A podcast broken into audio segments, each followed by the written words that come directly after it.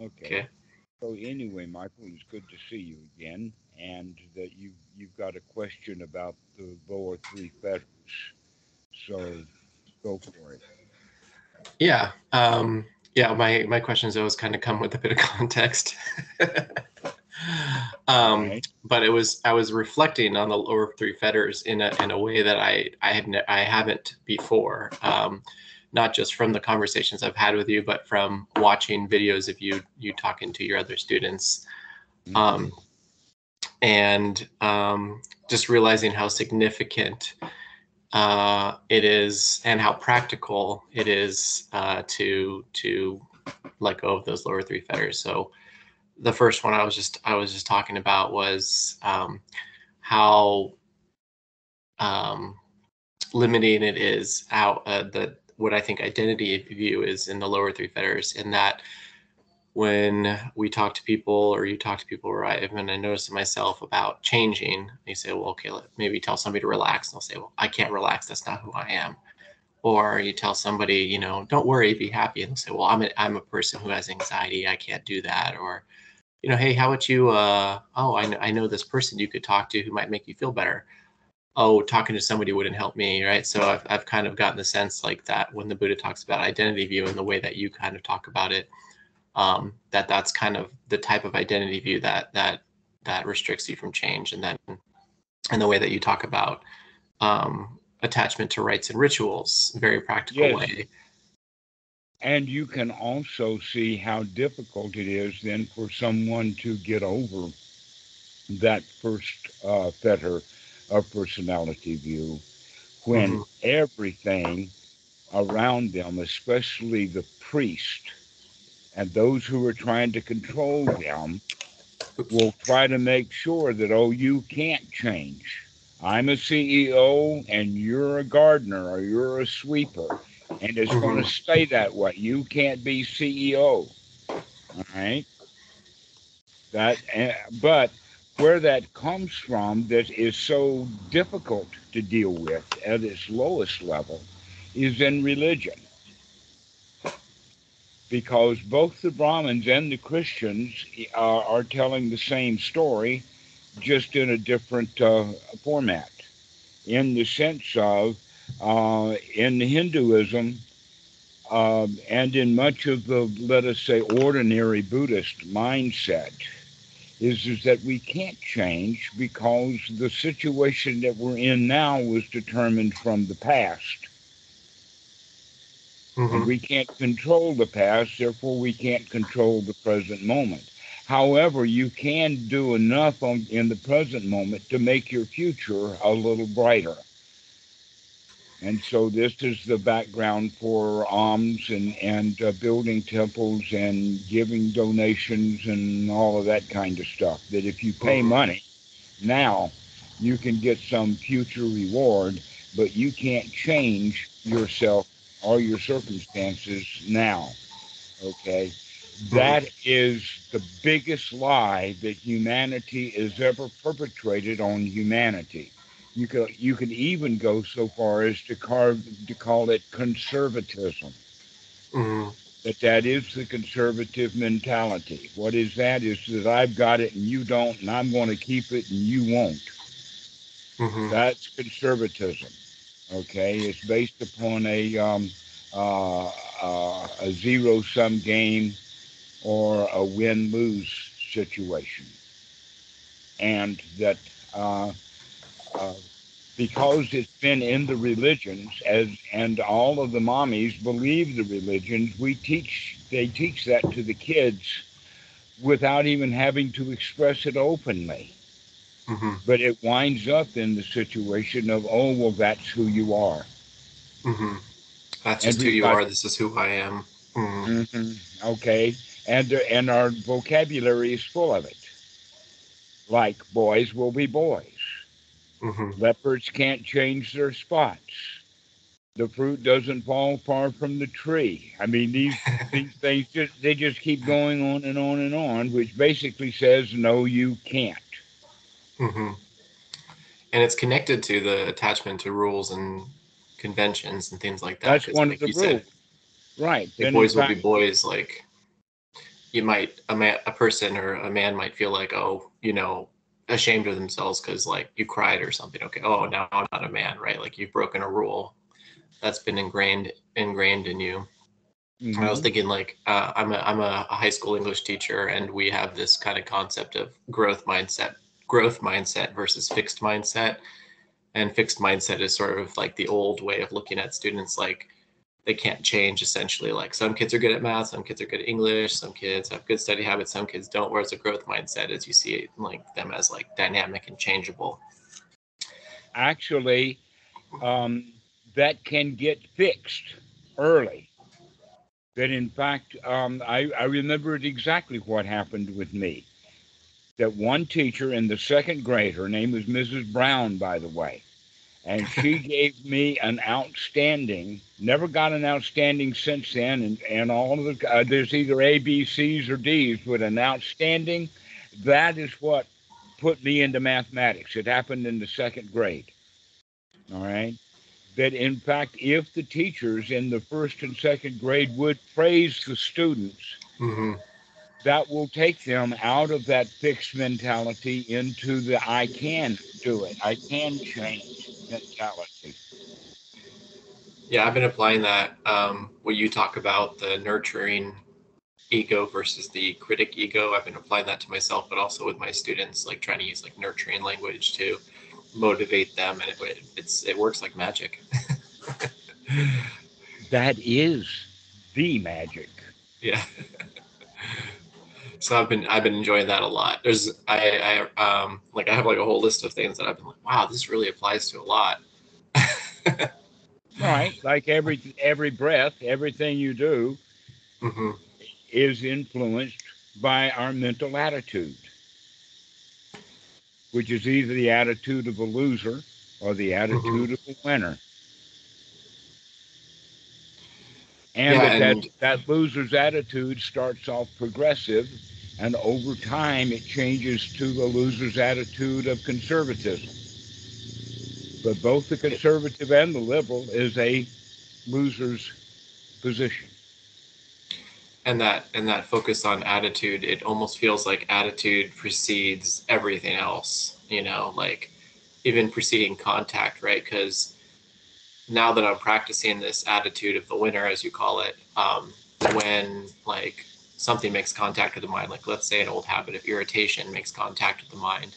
Now, since my attitude is leaning towards looking at this this next present moment and you know clearing the mind and creating a wholesome state instead of diving into that irritation and becoming that irritation now my mind is just clearing up right away because i have this precondition of that right attitude that you're talking about um, that is there already sort of before the old habit comes up.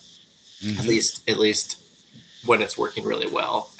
Sometimes get you know i'm really glad that you have seen that or discovered it for yourself uh, that in fact it is an, quite an important quality but that most that attitude thing let's let's talk about it like this Imagine, or the analogy is a thought, is same as a tree. Not the tree standing, but the thought is when the tree falls down and hits the ground. Okay, there's a um, an action that's taken or something that creates that thought, and then the thought or the tree is going to fall. The thought's going to make contact. Okay, mm-hmm. it's going to slam the ground Okay, where does the tree slam the ground? The answer to that is the way uh, that, let us say, the initial cuts with a chainsaw or an axe. The guy mm-hmm. who's cutting the tree down wants it to fall in a certain direction, and so he undermines it there so that it will fall in the direction that is desired. And on YouTube, you can see an awful lot of tree fallings where the tree didn't go where they wanted it to go. It went on a house or a fence or a car or something else um, because they weren't watching closely what they were doing. So if we can have this analogy that the thought that falls was already leaning in that direction. Mm-hmm. Why? Because that's how the underpinning was set up which is the attitude. So our attitude then depends upon what kind of thoughts we're going to have. That's how important they are. But but it is um, it, it the, the attitude interferes so fast that we're not aware of it. That that in fact our attitude affects our thoughts. Well, what we can do then is understand that our thoughts also affect our attitudes.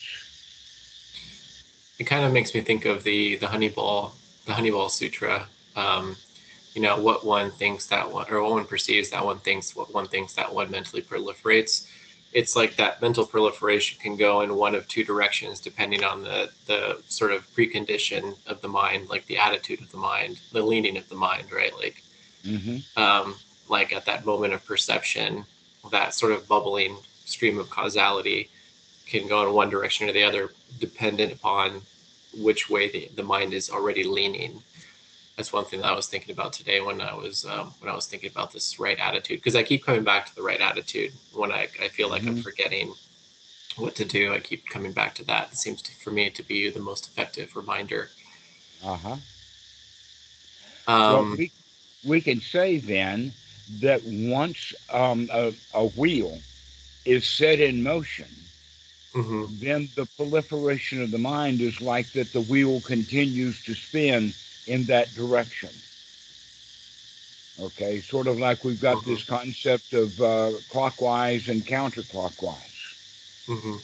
But what we don't realize is that clockwise and counterclockwise are still a point of view. That you can take a clock and see that, in fact, the arms are ticking around the face of the clock clockwise. That's why they call it clockwise, is the 3 uh-huh. goes then down to the four in a clockwise position. But if you take the clock and turn it against the wall, now you may not, it may not be transparent, but if it was, now the clock goes counterclockwise. Mm-hmm. Just like you can think of then the, um, the earth goes around the sun and they almost always demonstrate it visually as going counterclockwise. Hmm but they could have just as easily done the art from the other direction because who knows what's up and who knows what's down in outer space. That's true. yeah. But the point is, is that it will continue to go in the, the same direction, though. Once the Earth starts off in mm-hmm. this direction around the sun, whether we call it clockwise or counterclockwise, depending upon our perception of it as mm-hmm. an observer, it will continue to go in that direction. It doesn't stop and then go retrograde the way that they were trying to figure out the planets at one time. They call them going retrograde. Mm-hmm. No, they were always going in the same direction. The perspective of where we were on the planet Earth is what made them look like that they were going backwards. It was because mm-hmm. we were going forward in a certain way that we're made the other things appear to go backwards. yeah.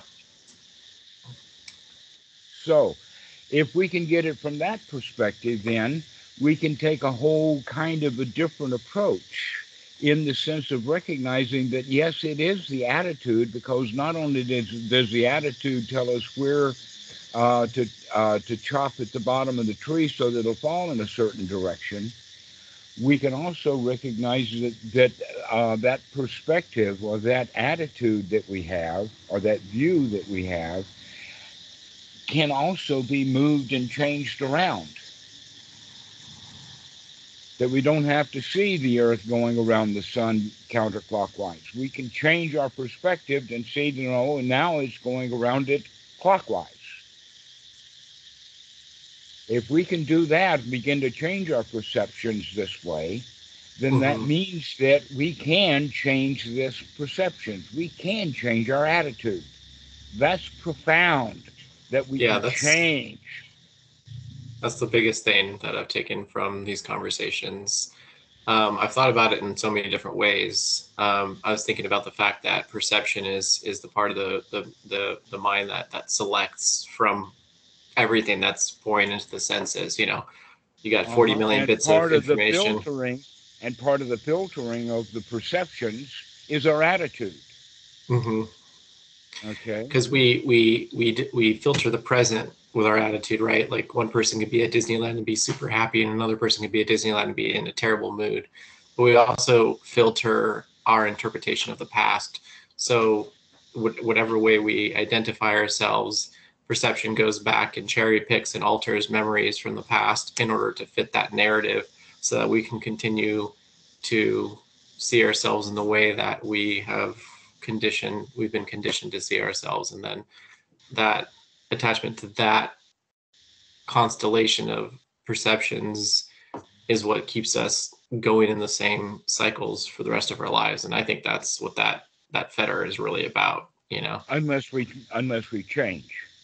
yeah that and then when once you like you said once you realize you can change and you see how easy it is because in this next thought moment you can make a, a fresh choice that fetter is in a way broken because that illusion is broken that you're just this fixed stain like oh this is this and i like for my for example with myself is i often would tell my students like oh you know i have adhd and blah blah blah, blah you know or anybody i'm talking to because i tend to I've always just thought I, I was diagnosed with ADHD when I was in middle school, and I've always used that label to explain some of my habits.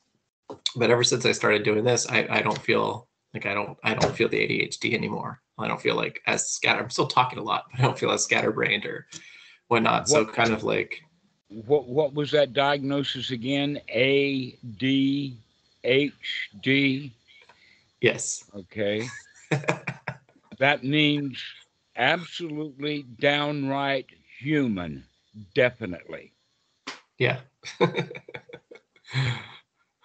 That in fact it's it's, it's very profitable for the Mhm. medical profession to take an ordinary thing from an ordinary kid, put a diagnostic label on it, give the parents some medicines, and you're still in business. Mhm. Or another way of saying it, every kid has it, uh, attention disorders. That's why little Johnny's looking out the window rather than listening to the teachers because the teacher is boring, according to his attitude. Mhm. Okay. So um, I don't, because I have spent so much time in great detail with these diagnostic codes, I don't count on them. In fact, the, uh, uh, the, the psychology professor, profession is trying to figure out how they can get rid of them because because it's nothing but a money making scheme and we would someday or another like to change psychology so that it can actually begin to help people Mhm. Too many labels. Mm-hmm. Too many labels. So um, we actually should wear the only label that fits human, hmm which is not necessarily a, uh, a superlative. Yeah, or just organism. Well, it's okay to put us at the top of the um, uh, uh, the primate chain. Mhm. We can call them primates, all right? But that doesn't make us as smart as we think we are. That, that humanity is pretty stupid. It's in danger of clutching itself to death Yeah, I guess it depends of, on. because of the greed and ill will and the ignorance around greed and ill will. We think, oh, I, things are dangerous when in fact they're Mhm. not. Okay, well, let's go get all the knives, guns, money, and protection that we can get so that we can feel safe. When in fact, none of those things will make us safe. And there's the delusion. Number one, the delusion is things are dangerous. Number two, I can go buy my way into safety. Those two things are um, basic fallacies that every child comes up with because they're taught it that way from their parents. Their parents believe that. And so, without actually stating it directly, we feed all of that stuff to our kids, leaving us ignorantly greedy and ignorantly fearful. We don't like things, think they're dangerous, okay? They're harmful. So when we uh, begin to change, what we're really changing is our attitude. First, we want win win to be correct. we don't want win lose or zero sum games to be like. We want win win to be like. We kind of want it, even though we don't believe it. We believe that win lose is the way that the game is played. Mm-hmm. But we would like to see it. Our altruistic nature would like to see it as a win win situation, but it's still not an attitude yet. It's just kind of a. Um, uh, an evil desire, maybe. yeah, that seems to be one another one of those rules that we've kind of ingested. Like, um, oh, you you can't be you can't be happy all the time. That's not how life works. you know, like. And the real answer to that is, is that you're not happy all the time because that's how you work at it. Mm-hmm. but that, um, but that's that whole statement right there is projection because I see it this way, it must be that way. Okay, because I lie, that means that you're a liar, etc. Yeah, exactly. I'm not supposed yeah. to lie, so you're not supposed to lie either, especially not to me. And our mm-hmm. whole society is built on those little little things about the supposed tos rather than the realities. Hence, said um, second fetter. it's like I'm, I you know I, I took a I took longer to call you back this time because I was like trying to figure out what I would ask you because I every time I think of a question I'm like well that's just that question is stemming from dissatisfaction so what should I what would I ask I was like well maybe I could just come up with a topic of conversation. Um, well, you but, don't have um, to call because you uh, have a, a burning question. You you can call because you're cool. Yeah. and you know, I there's more to that. Let me finish with this point, and that is, is that uh, question asking and doubt mm-hmm. is a fetter, it's a hindrance. And that the worst kind, um, or, or the worst time for it to happen is when we're meditating, sitting there actually wanting to practice, and the questions about how to practice come up. the doubts about how to practice, where mm-hmm. in fact the practice itself is dead easy. And that means that there's only a little bit for us to know, just enough. And yet, the human mind, especially in this modern society, is trained to gather knowledge. We gather yeah. we gather knowledge today the way that the hunter and gatherers went out and gathered uh, plants. Or like um, my biggest addiction. mm-hmm. Or like going into the grocery store because we need milk and we wind up coming out of the grocery store with a whole grocery cart, hundred dollars lighter. Right? Because we went gathering. That's the way that we do. And so we want to gather up and know and know and know. And mm-hmm. so this is the basis of the questions. And it's really good to get to the place that you've recognized that you know enough now. Mm-hmm. You'll never know everything. That in fact, ignorance becomes the fetter at the end uh, when we are able to deal with the fact we'll not ever know everything. I don't need mm-hmm. to know everything. It's okay for me to make mistakes, to get the facts wrong, or to not care. Mm-hmm. Okay, that, that's all right. We don't have to get it correct or exact.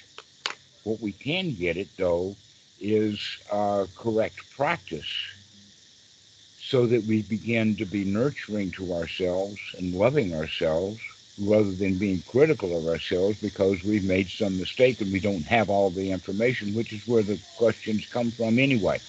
So now we're all the way back to Silabbata Paramasa after all. Mm-hmm. Our attitudes are determined by the rule systems that we keep. That in fact, uh, uh, this is a good introduction into what determines one's personality. What is personality? How do we know what a personality is? And uh, the easy way to understand it from a, the Buddhist perspective is, is that the, the personality is determined by our set of rules by our set of Silabbata Paramasa.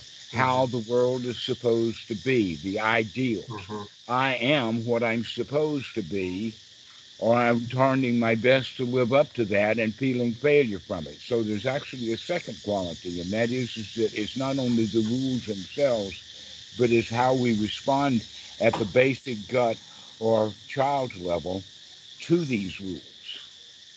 So those those two fetters are basically like linked to each other. The attachment to They're- rules and They're identity really, view. really tight together, yes. That the personality view is determined by the rules. And if one of the rules is you can't change, then your Mhm. personality can't change until we can dislodge that so that people can learn very slowly that in fact they can change, that that personality is not fixed, and that the way that we change the personality is by disregarding the rules. It makes sense that this would be these two along with doubt would be the lower three fetters because you have you heard the joke how many how many dharma teachers does it take to to change a person or to change a light bulb sorry No, I haven't heard that one. I assume it's a joke, and I probably got my own punchline coming, so go for it. yeah so how many it's funny it makes me laugh every time how many dharma teachers does it take to change a light bulb one but the light bulb really has to want to change hmm or you could you could supplement dharma teacher with therapist but yeah so Right. Okay. you can't here's several change if different you're- answers. Here's several different answers. It takes all of them, and they still can't do it. I've got a new student. Pietro is calling. Is it okay to add him to the call? yeah that's fine sure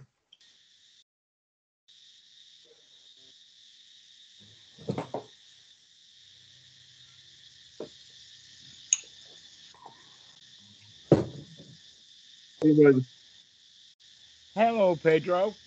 Welcome to our call. This is Michael. Oh, Hello. I like that. how you doing I'm just fine. Can you change your camera to uh, horizontal? There you there go. go. That- That's much better. Okay. So, when you joined, we were just discussing a joke. How many Dharma teachers does it take to change a light bulb? Okay. Ah, that, that, that, that's adapted from an old joke about how many psychologists does it take to control uh, to change a light bulb. Mhm. And the answer is that is is that it only takes one psychologist to change the light bulb, but they've all got to be there to enjoy the experience. And Yeah. so, how many Dharma teachers does it take to change a light bulb? And Michael's got one answer. What is that answer, Michael? uh it takes only one but the light bulb has to really want to change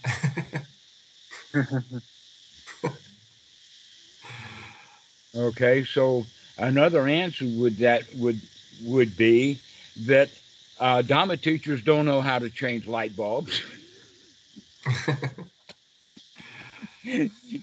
and then maybe along with that, they don't even know how to change themselves.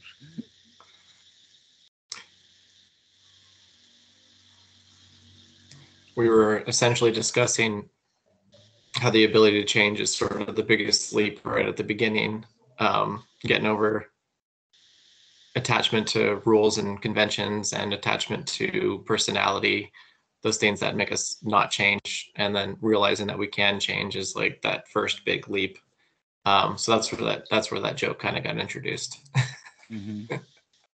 yeah, I mean, uh, mm, th- there comes a moment for everybody when uh, we we decide to change, and uh, then there is also how much we want to change because maybe uh, some people just want to change the house furniture, but uh, somebody that uh, gets near to the Dharma maybe wants really to change the whole ecosystem of his mind and of himself maybe also all uh, his habits. So he, he really puts uh, his whole uh, uh, ecosystem of human being into the practice. Absolutely, and what you said there was actually quite revealing. People wanting to change their furniture, is because they don't like that old furniture and they want some new furniture, right? Yeah. Which means the, the delusion that they're in there is I'll feel better if the furniture changes. I won't change myself, the furniture will change me for me. Mhm. That in fact, that's one of the first levels of doubt that we have to deal with. We were talking about personality view and how uh, the personality view is determined by our set of rules. And one of the rules many people have is you can't change. Like in the Bible, it says, Who are you to be good? Only God can be good. And the answer to that is the way he acts, I can be better than him anytime.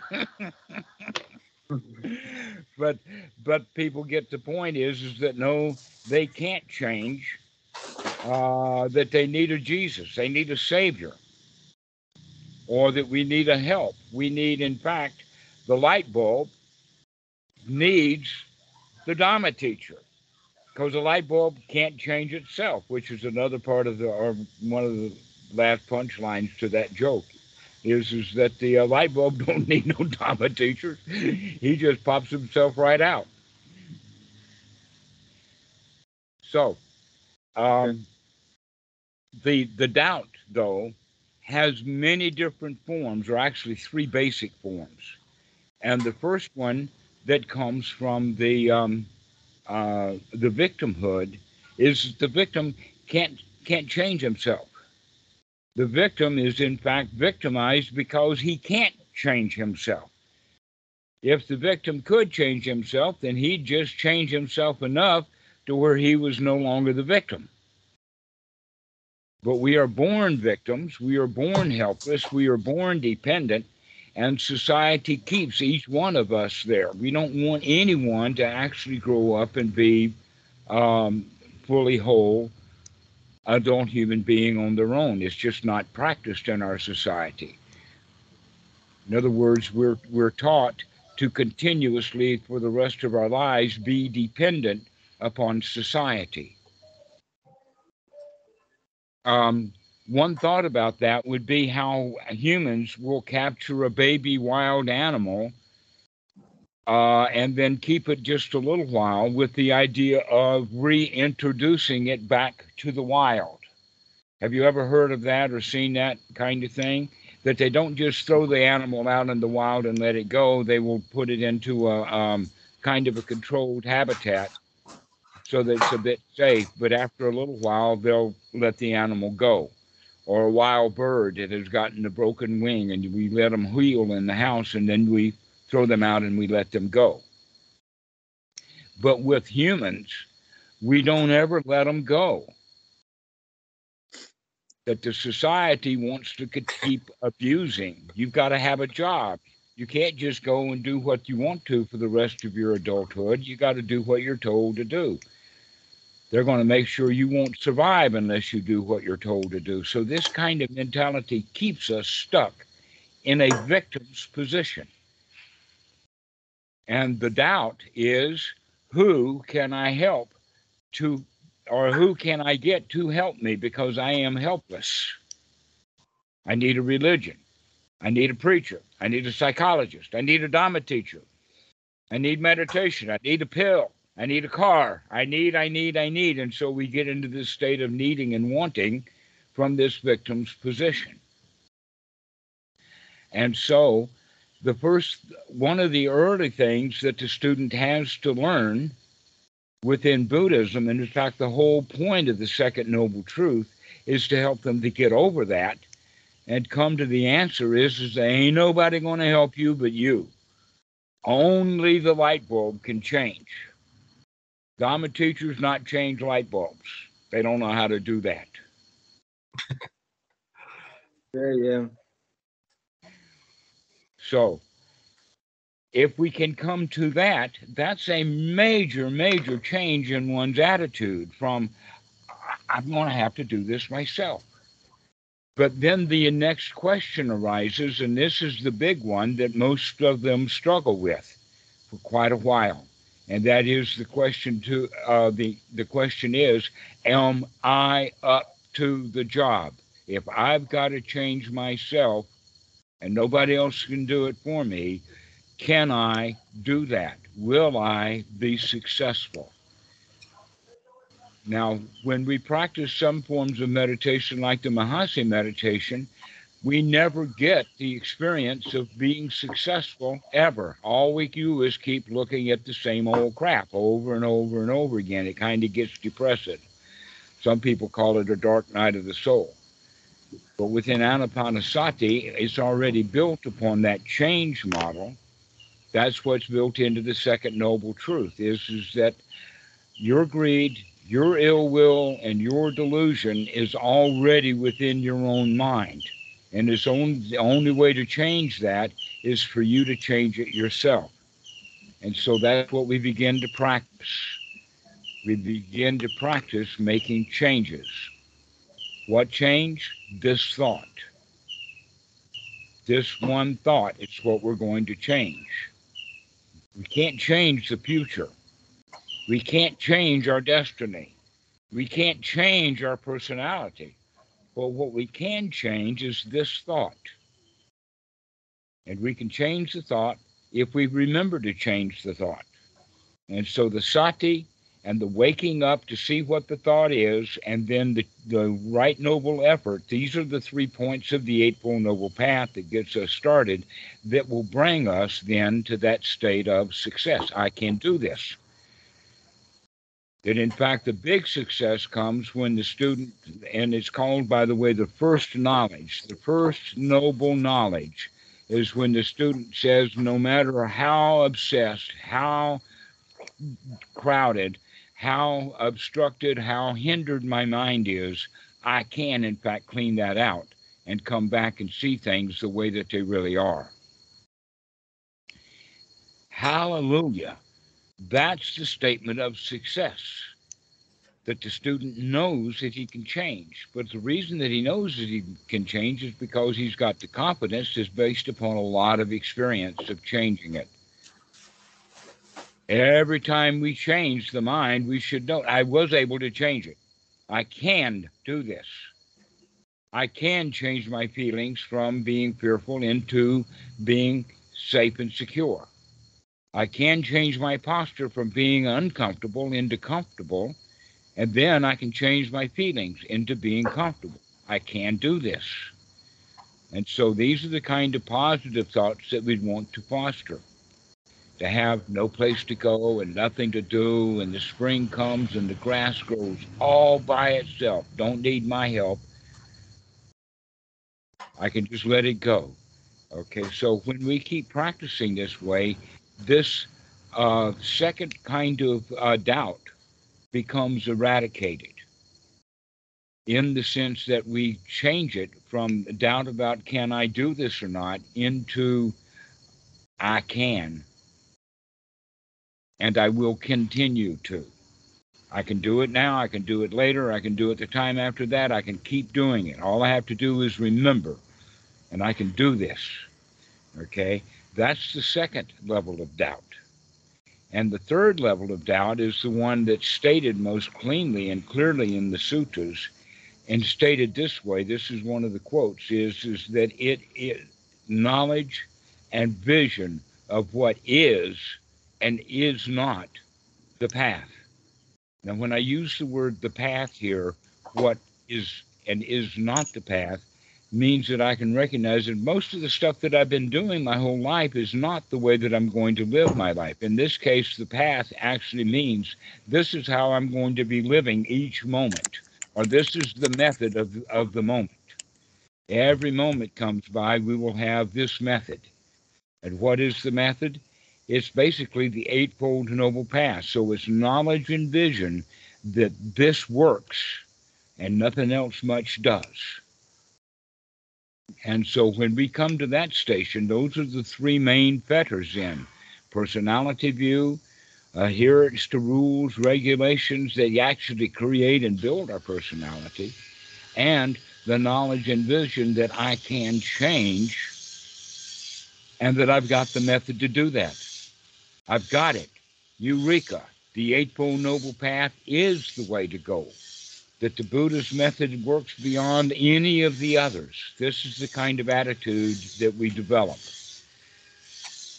Okay, so these three fetters are often known or, um, let us say, associated with uh, what is called the stream enterer, or the Pali is the Sotapan or the Sotapanna, and that what we're really talking about here then is, is that we begin to develop a noble mind. So when we talk about the word noble, we will assume that anybody who's gotten to the point that they know that they can clean the hindrances out of the mind because they've already gotten so good at doing that, then that, that one would be part of the group of nobles. Now, along with that um, third doubt, the eradication of that third doubt about knowledge and vision of what is and is not the path, basically means also taking refuge, finally taking refuge in the Dhamma. Or this is our home port. This is home. This is where we always go. Yeah, sometimes we got to go out in the high seas, but we always make a lickety split right back into our safe harbor. Okay, this is where uh, this is the refuge. They call it the triple gem, the three refuges. And in there we have the Buddha, the Dhamma, and the Sangha. And in this case, we're talking about taking refuge specifically in the Dhamma. Now, what do we mean basically about taking refuge in the Buddha is the knowledge, the vision, the understanding that we can be free from dukkha. We can come out of it. We can learn to live a satisfied life. And now we've got the Dhamma that shows us exactly how to do that.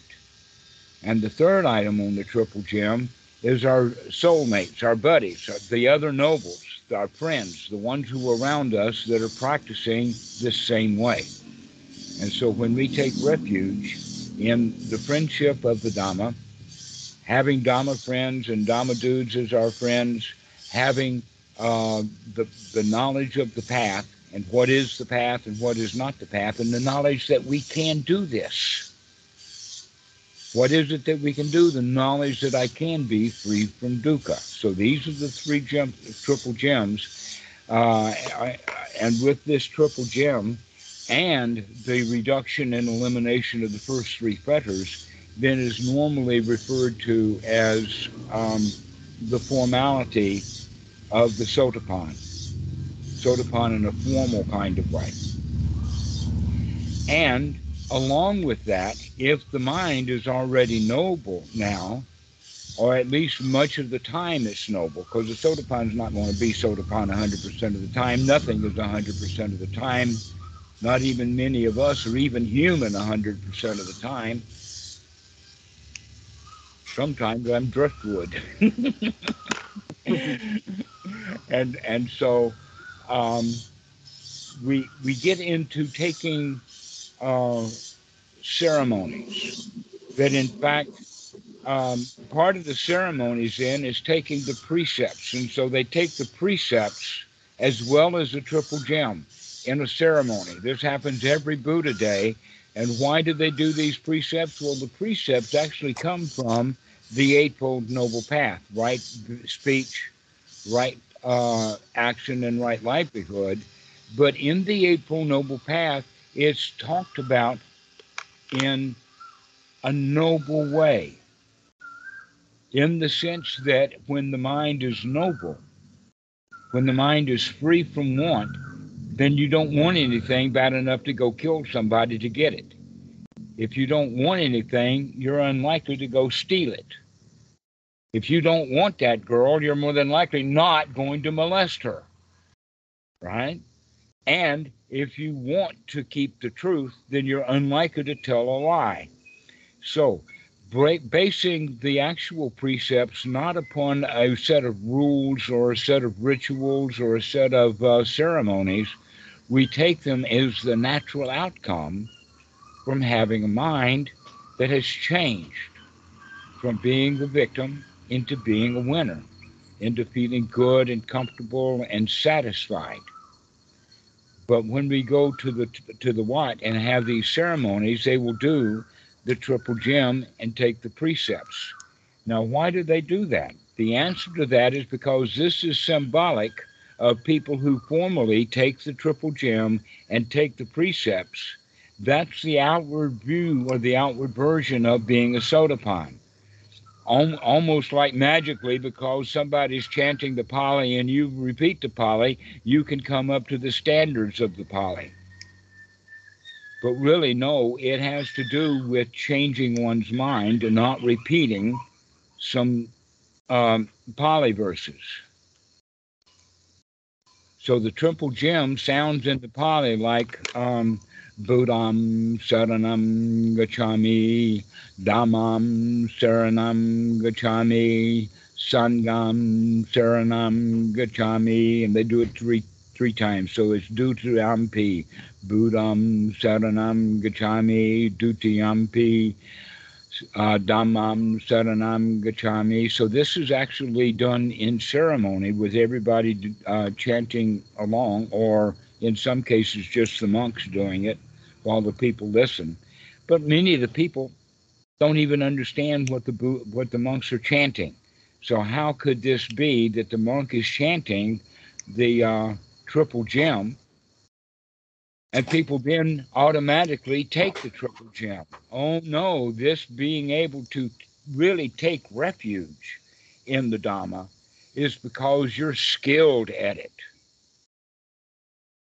That most people are just lost at sea, and when they think about taking refuge in the Buddha, the Dhamma, and the Sangha, that's like they're still start, uh, caught in at sea, but they don't even know how to get into port to where those who have the Dhamma are the ones who know exactly how to get right into port. And so we do take the refuge. It's actually a, um, an attitude. The attitude that I do take the Dhamma as refuge. Why? Because I can. I know how to get in. I do know without a doubt that this is the path. I know what the path is and know what the path is not.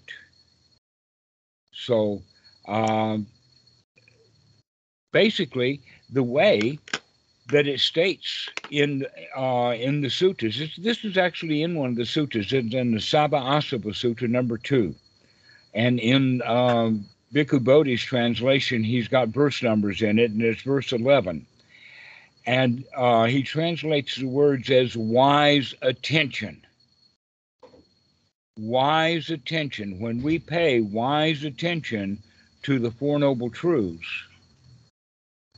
when we pay wise attention to this is suffering, this is uh, the cause of the suffering, when we pay wise attention to um, what does it feel like to be free from dissatisfaction, and when, when we pay really deep and wise attention to the Eightfold Noble Path, by doing this, it says there that three fetters are eliminated. And then they list them as personality view, doubt, and adherence to right rules and rituals. I mean, this is right there in the sutras. But the most important part of it is, is that it means that you have to actually practice the Eightfold Noble Path. You actually have to make those changes yourself in order to be able to get out and through all of that those levels of doubt so that you could see clearly that third fetter is knowledge and vision about this is the way I'm going to be living my life now. No doubt about it. Yeah, this this perspective has solved a lot of problems for me that I've had in my practice for a long time. I, I had my first kind of big you know experience that people have you know when that gets you on this path. That when i was 15 and i i, I called myself wandering seeker you know and then just today i i realized that like at that now that i'm no longer practicing dissatisfaction i'm practicing satisfaction i should you know rename myself like you know wandering non-seeker because that it's it's it's non-seeking you know the seeking the seeking is is is just another form of craving. And um, you mentioned this to me when I said that when I sit, my mind still wanders, and you said, well, that's just an indication that your mind is still looking for something. I thought to myself, okay, that's that's my pr- primary issue is I'm, I'm in this constant state of seeking and um, so so the reminder that i'm using is just remember to be satisfied now you know um, Mhm. and for me that i feel like that kind of gets the whole like old path working all at once um, and then the mind moves straight into that state of satisfaction Mm-hmm. One of the things that almost every student asks when we get to that state is what's next. And Mhm. when when I hear the students say that, that actually indicates that you're not there yet. Because Mhm. when you get there, you don't have that question anymore about what's next because you've arrived. Mhm. It, it, it, it's sort of like uh, you want to take an airplane from, oh, two different cities, Mexico City to Paris or whatever like that. And so you go all the way through, getting on the plane, flying, and all of that. And when you land, now the question is, well, what's next? And the answer to that is, well, it's not more flying because you've already arrived at where you were going.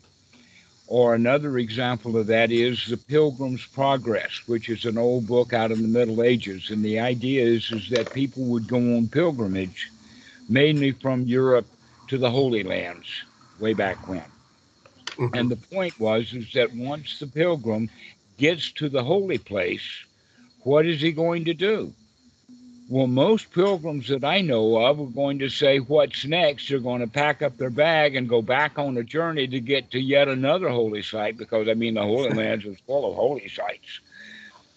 And the pilgrim winds up spending very little time in the holy place and most of the time in traffic on the road, going from one holy place to the next. And so this is why we go around asking that question, what's next? And the answer to that, obviously, is this is it. Stop Mhm. looking Nothing for more. next. The whole point is is that we're practicing becoming satisfied with the way things are. And we need to do that enough to where it sinks into a really, really deep level. But while we're satisfied, mm-hmm. if we keep having thoughts of being dissatisfied, like what's next? Oh, I've got the first jhana, and now what do I do for the second, the third, and the fourth? Well, man,